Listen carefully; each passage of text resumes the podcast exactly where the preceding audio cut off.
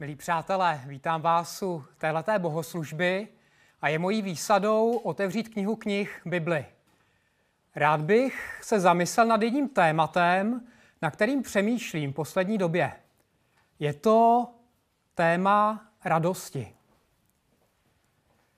Před pár lety, když náš sbor navštívil jeden služebník, který k nám často jezdí, Pete Game, tak se zamýšlel nad českou církví, modlil se za ní a říkal, neměl jsem pocit, že byste něco dělali špatně. Ale možná je tady jedna věc, kterou bych vám měl připomenout. A to je, jestli vám, nám jako církvi, nechybí radost. A od té doby, kdy jsem tohle od něj slyšel, o tom přemýšlím. Mám pocit, že to je něco důležitého pro nás a proto bych se teďka rád podíval i do písma a nad tím tématem radosti se zamyslel. Radost je veliký biznis. Za zábavu se utrácí velké peníze. Za hledání pohody a štěstí se utrácí velké peníze. Lidé touží po radosti. Toužíme po ní všichni. Život, když se radujeme, je určitě příjemnější, než když je nám smutno a trápíme se. Je to možná i zvláštní právě v tenhle ten čas, kdy máme řadu důvodů ke smutku. Já sám ten poslední týden jsem neměl nějak zvlášť radostný týden a právě proto má smysl o tomhle tématu mluvit. Písmo říká, radujte se vždycky. A ten, kdo je autorem téhleté věty, je apoštol Pavel. A v listu Filipským, to je jeden z jeho dopisů, který najdeme v Bibli, tak on se nachází v okolnostech, když tenhle dopis píše, který zdaleka nebyl jednoduchý. Je ve vězení. Neví, jestli nakonec nebude popraven. Lidi, který měl rád, jsou od něj daleko. Nemůže se s nima jednoduše spojit. Když po někom pošle vzkaz, tak to trvá týdny, někdy dokonce měsíce, než dostane odpověď. Lidi, který měl rád a na kterých mu záleželo, ho opustili. A dokonce někteří z nich mu dělají na schvály. Má spoustu důvodů. Spoustu důvodů být smutný. Jeho přítel, který přišel pozvít ve vězení, onemocněl a vypadalo to, že zemře. Nakonec se uzdravil. Ale přesto to nebyla jednoduchá situace. On sám říká, že, se, že ho provázel zármutek. A přesto právě v této epištole, v tomhle dopise mluví o radosti víc než kdekoliv jinde. Mluví tam o ní 16krát. Je to víc než v jakékoliv knize Nového zákona, s výjimkou Lukášova evangelia, které je mnohem delší. A dokonce třikrát těm, kterým píše, věřícím ve Filipech, říká, radujte se. 2.18. Stejně i vy se radujte a spolu radujte se mnou. 3.1. Konečně, moji bratři a sestry, radujte se v pánu. A 4.4. Radujte se v pánu vždycky. Znovu řeknu, radujte se. A právě na těmhle výzvama bych se rád zamyslel. Radujte se v pánu vždycky, znovu říkám, radujte se. Měl bych takové čtyři otázky, které mi nad tím vyvstaly. Ta první, co to znamená radovat se v pánu? Pavel neříká jednoduše radujte se, ale říká radujte se v pánu. Jsou různé radosti a ne každá radost je dobrá. Je škodolibá radost. Radost to, že si soused, který ho nemám rád, zlomil nohu, není dobrá radost. Radost to, že se jim podařilo něco ukrást, někde podvíst, nepřišlo se na to, to není dobrá radost. Tady Pavel neříká jenom radujte se, ale říká radujte se v pánu. Jak rozumět tomuhle tomu slovu? Jedna z možností je podívat se, z čeho se raduje Pavel který sám sebe dává často i za příklad a povzbuzuje ty věřící ve Filipech k radosti v pánu a sám taky říká, z čeho on se raduje. Říká, v každé modlitbě za vás všechny prosím s radostí nad vaší účastí na díle Evangelia. Raduje se z toho, že ti věřící ve Filipech se podílejí na evangelizaci, na misi, na službě pánu. To je jeho radostí. Říká moji bratři, milovaní, vytoužení má radosti, má koruno. Ti věřící ve Filipech jsou jeho radostí. Když je vidí, když o nich slyší, když na ně vzpomíná, když ví to boží dílo v jejich životech, to je jeho radost. Z toho mám radost, když se jakýmkoliv způsobem, ať s postranním úmyslem, ať pravdivě zvěstuje Kristus. Z toho se budu radovat. Má radost z toho, že se zvěstuje evangelium. Zaradoval jsem se v pánu, že konečně rozkvetl váš zájem o mě. Má radost z toho, že ti věřící ve Filipech ho povzbudili. Že mu poslali peníze do jeho nouze. Že na něj myslí a modlí se za něj. Že se o tom dozvěděl. Naplňte mou radost a smýšlejte stejně. Mějte stejnou lásku, buďte jedné duše, jednoho smýšlení. Nic nedělejte ze soupeření ani ze šitnosti. Když budete takhle žít, tak moje radost bude plná. Nemám víc, co bych si přál, víc, co mi udělá radost, než budu vidět, že vy, věřící ve Filipech, žijete naplno pro Boha. A váš charakter připomíná ten Kristův charakter. Ve všem dorůstáte jeho. A i kdybych byl obětován při oběti a bohoslužbě vaší víry, raduji se a spoluraduji s vámi všemi. Tady Pavel říká, i kdybych byl obětován, zemřel jako mučedník, možná budu brzy popraven, stejně se budu radovat a vy se radujte spolu se mnou, protože jsem dokončil to dílo Evangelia, protože se blížím k pánu a k cíli té mojí služby a cesty. To jsou ty zmínky o radosti v tomto dopise. A jestli tady můžeme vidět něco, co patří k té Pavlové výzvě, radujte se v pánu, tak bych řekl, že to znamená radovat se z Boha a z toho, co Bůh dělá v tomhle světě. Z toho, co Bůh dělá v životech věřících. Z toho, že evangelium jde dál do světa. Že Boží slovo se zvěstuje. Že lidský životy jsou proměňovaný. To je radost v Pánu. Radost z Krista, jaký je, a radost toho, co Kristus, Bůh, dělá v nás, kolem nás, v tomhle světě, v našich životech, i v tom stvoření kolem nás. A tak ta moje otázka k té první otázce je, co tobě dělá radost? Je to radost v Pánu, radost z Boha a z toho jeho díla, který vidíš kolem sebe, nebo jsou to věci, které pro tebe s Bohem spojený nejsou? Pavel říká, radujte se v pánu. A sám se raduje v pánu i v těch těžkostech, který prožívá. A tady se dostáváme k druhé otázce. Je možný radost přikázat? Pavel tady třikrát říká, radujte se. Vlastně to říká pětkrát, protože v těch třech pokynech k radosti to ve dvou z nich opakuje dvakrát. Takže pětkrát říká radujte se. Je to příkaz. Něco podobného říká i na jiných místech. V Tesalonickém radujte se vždycky, stále. A Pavel není první.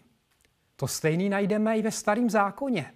Mojžíšův zákon, ten zákon pro Izrael, pro boží lid, je plný různých přikázání. Není to jenom desatero, ale spousta dalších přikázání a mezi nimi, mezi těmi všemi příkazy, který Bůh dává, je několikrát a budeš se radovat.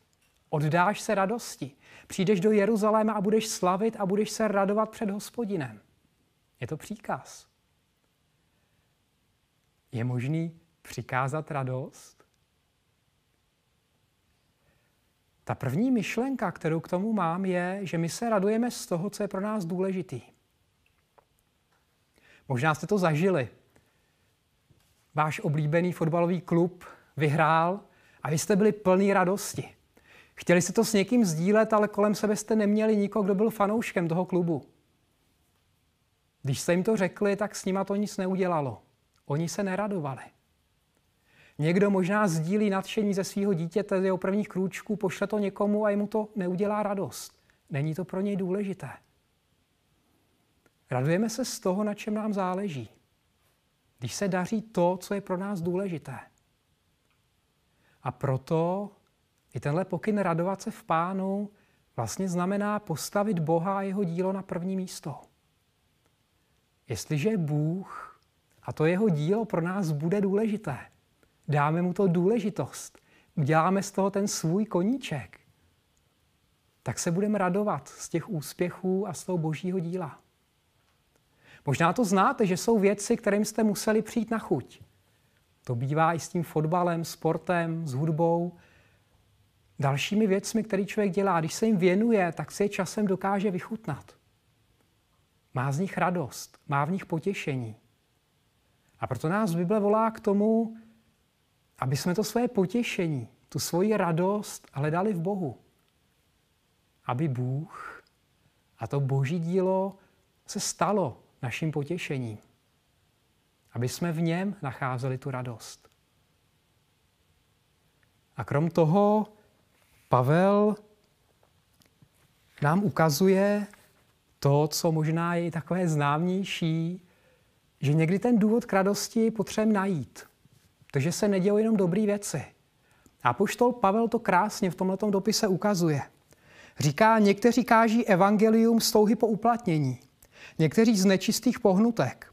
Domnívají se, že k mým poutům, k těm mým trápení, k mým vězení přidají ještě soužení, že mě tím naštvou, že mi tím ublíží. A Pavel k tomu říká, ale co? Jen když se jakýmkoliv způsobem, ať s postranním úmyslem, ať pravdivě zvěstuje Kristus, z toho se raduji a budu radovat. Tady se děje něco, co není dobrýho v tom celku. Ale přesto tam jsou nějaké věci, z kterých se dá radovat. A Pavel se rozhodne, že se nezaměří na ty špatné úmysly těch lidí, ale zaměří se na to dobrý, co tam vidí. To, že pořád zvěstují evangelium. A tak i my ve spoustě věcech, které prožíváme, máme spoustu důvodů. Být naštvaní, být smutní, být zarmoucení. Ale pořád máme i ty důvody k radosti. Na co se zaměříme? A Pavel říká, z toho se raduji a budu radovat. To je rozhodnutí.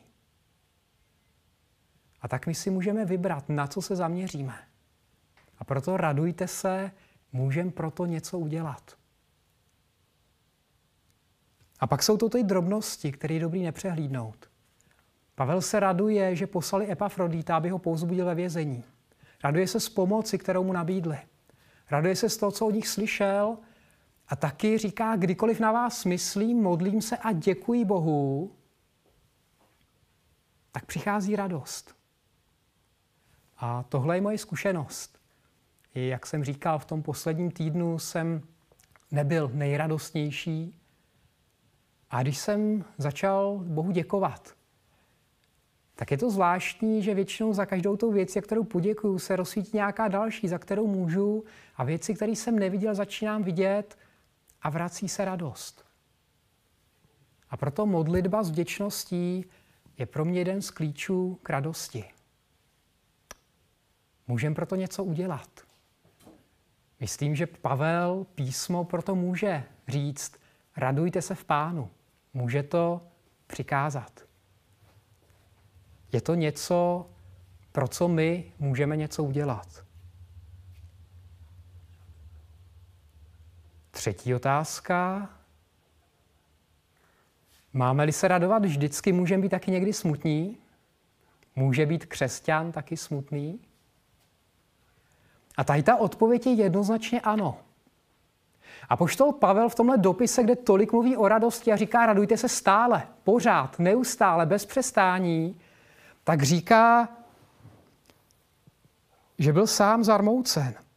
Považoval jsem za nutné poslat k vám Epafrodita, svého bratra, spolupracovníka, spolubojovníka, kterého jste mi poslali, aby mi posloužil v tom, co potřebuji. Toužil po vás všech a byl znepokojen. Byl znepokojen. Byl ve stresu v úzkosti, bál se ničeho. Protože jste se doslechli, že onemocněl.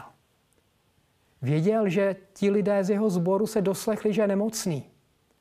A tak se bál kvůli ním, protože se mezi tím chtěl uzdravit, než ta zpráva došla. A chtěl, aby se dozvěděl, aby se netrápili. A byl tím znepokojen. Opravdu byl nemocen a blízko smrti, ale Bůh se nad ním smiloval a ne nad ním, ale i nade mnou, říká Pavel, abych neměl zármutek na zármutek. To znamená, Pavel se rmoutil. Pavel prožíval těžkosti, smutek. A byl rád, že Bůh ho potěšil, že ty věřící ho potěšili. Poslal jsem ho tedy k vám, abyste měli radost, že ho zase vidíte. Abych já byl méně zarmoucen. Pavel posílá to Epafrita zpátky k Filipským, protože věří, že jim to udělá radost. A jemu udělá radost to, že oni budou mít radost. A Pavel říká, to mi uleví v tom mým zármutku, který prožívám a v těch těžkostech, které na mě dopadají. Zármutek je v pořádku. O něco dál Pavel říká, že lidi, o kterých se vám předtím psal, který se vám dával za příklad, a nyní to pravým spláčem, říká Pavel, žijí jako nepřátelé kříže. Jejich bohem je břicho. Pavel říká, to, když to vidím, když na ty lidi vzpomenu, tak brečím. Je mi z toho smutno. Tak krásně žili pro pána. A teďka žijí takhle. Pavel není stoický filozof, který byl nad věcí. Křesťan není člověk, který má nějaký ten buddhistický klid a nadhled, že ho nic nerozhodí. Jsme lidma radosti, lidma smutku. Umíme plakat s plačícími a radovat se s radujícími. Náš Bůh je Bůh plný emocí, který se raduje, ale který se i trápí nad námi. A my jsme povzbuzováni k tomu, abychom žili obojím. A tak jako radost ukazuje, na čem nám záleží, tak i smutek ukazuje, na čem nám záleží. A jestli milujeme život, jestli milujeme církev a ten život s Bohem, tak když tady se něco nedaří, tak to přirozeně bude vyvolávat smutek. A to naše povolání, nebo to, k čemu nás písmo povzbuzuje, je, aby jsme se radovali ze správných věcí a rmoutili se nad správnými věcmi. Ale nakonec nad tím vším bude vítězit radost. Protože Bůh je vítěz. Protože ty důvody radosti jsou mnohem větší. A takhle to vidíme neustále v žalmech. Ten žalmista vylívá srdce, trápí se, pláče, ale potom přichází to rozhodnutí. Znova vidí, kým je Bůh a říká a znovu ti budu chvál, vzdávat chválu. A tak se raduj, moje duše. Spolehni na hospodina. A velmi často po všem tom pláči končí znovu v radosti a v důvěře v hospodina. A věřím, že tak je to pro nás. Aby jsme ty své starosti, jak i v tomhle dopise Pavel říká, svěřili pánu. Vyplakali se před ním. A znova skončili v důvěře a v radosti. A ta třetí otázka, která je zajímavá nad tím, o čem tady Pavel mluví, ohledně radosti, je spoluradost. Co to je spoluradost? Říká, stejně i vy se radujte a spolu radujte se mnou. V tomhle dopise víc než kde jinde Pavel neustále používá to slovo spolu. Je to spolupracovník, spolubojovník. Máte účast na díle Evangelia, jste spoluúčastníci milosti. Jste spolu se mnou v tom, že hájím Evangelium a že jsem ve vězení. Spolu se radujeme i spolu trpíme. Je to to, co apoštol Pavel říká potom později, nebo říkal dříve korinským. Když trpí jeden úd, trpí spolu s ním všechny údy toho těla. A když jeden úd dochází slávy, daří se mu, tak se spolu s ním radují všechny údy v těle. O tom je církev. Čím víc jsme církví, tím víc prožíváme věci společně. Radost i smutek. A ta boží radost, ta radost v pánu je radost sdílená. Ono to slovíčko v pánu, v písmu taky často znamená v církvi, v Kristu, v jeho těle. A ta Pavlova radost je radost z věřících. Radost z jejich úspěchů, radost toho díla, který se děje mezi nimi. A jeho smutek je smutek nad těmi, kteří odpadají. Nad překážkami, kterým čelí. A tak věřím tomu, že ta radost v pánu, ke který jsme pozbuzovaní, je zároveň pozbuzením, abychom sdíleli svoje životy, svoje radosti i starosti se svými bratry, sestrami, s lidmi kolem sebe. A můžu říct, že i v těch svých těžkostech, když mi třeba bylo smutno v těch posledních měsících, že mě právě tohle pozbuzovalo. Že jsem viděl, že někomu jinému se daří. Že jsem slyšel jeho svědectví. Že jsem dostal fotky svých neteří a mohl se radovat z toho života, který vidím někde vedle. Že byli lidi, kteří mi zavolali. Podělili se o svoje starosti i radosti a paradoxně obojí mě pozbudilo. Lidi, kteří mi nabídli pomoc, nákup, když jsem byl v izolaci. Radost z každé skupinky, kde jsme mohli sdílet vítězství i pády, co se daří, povzbuzení, ale i ty témata k modlitbám. Žít těmi věcmi společně, spolu se radovat a někdy si společně poplakat. Věřím, že k tomu nás pán posílá. Poštol Pavel píše, radujte se s radujícími, plačte s plačícími.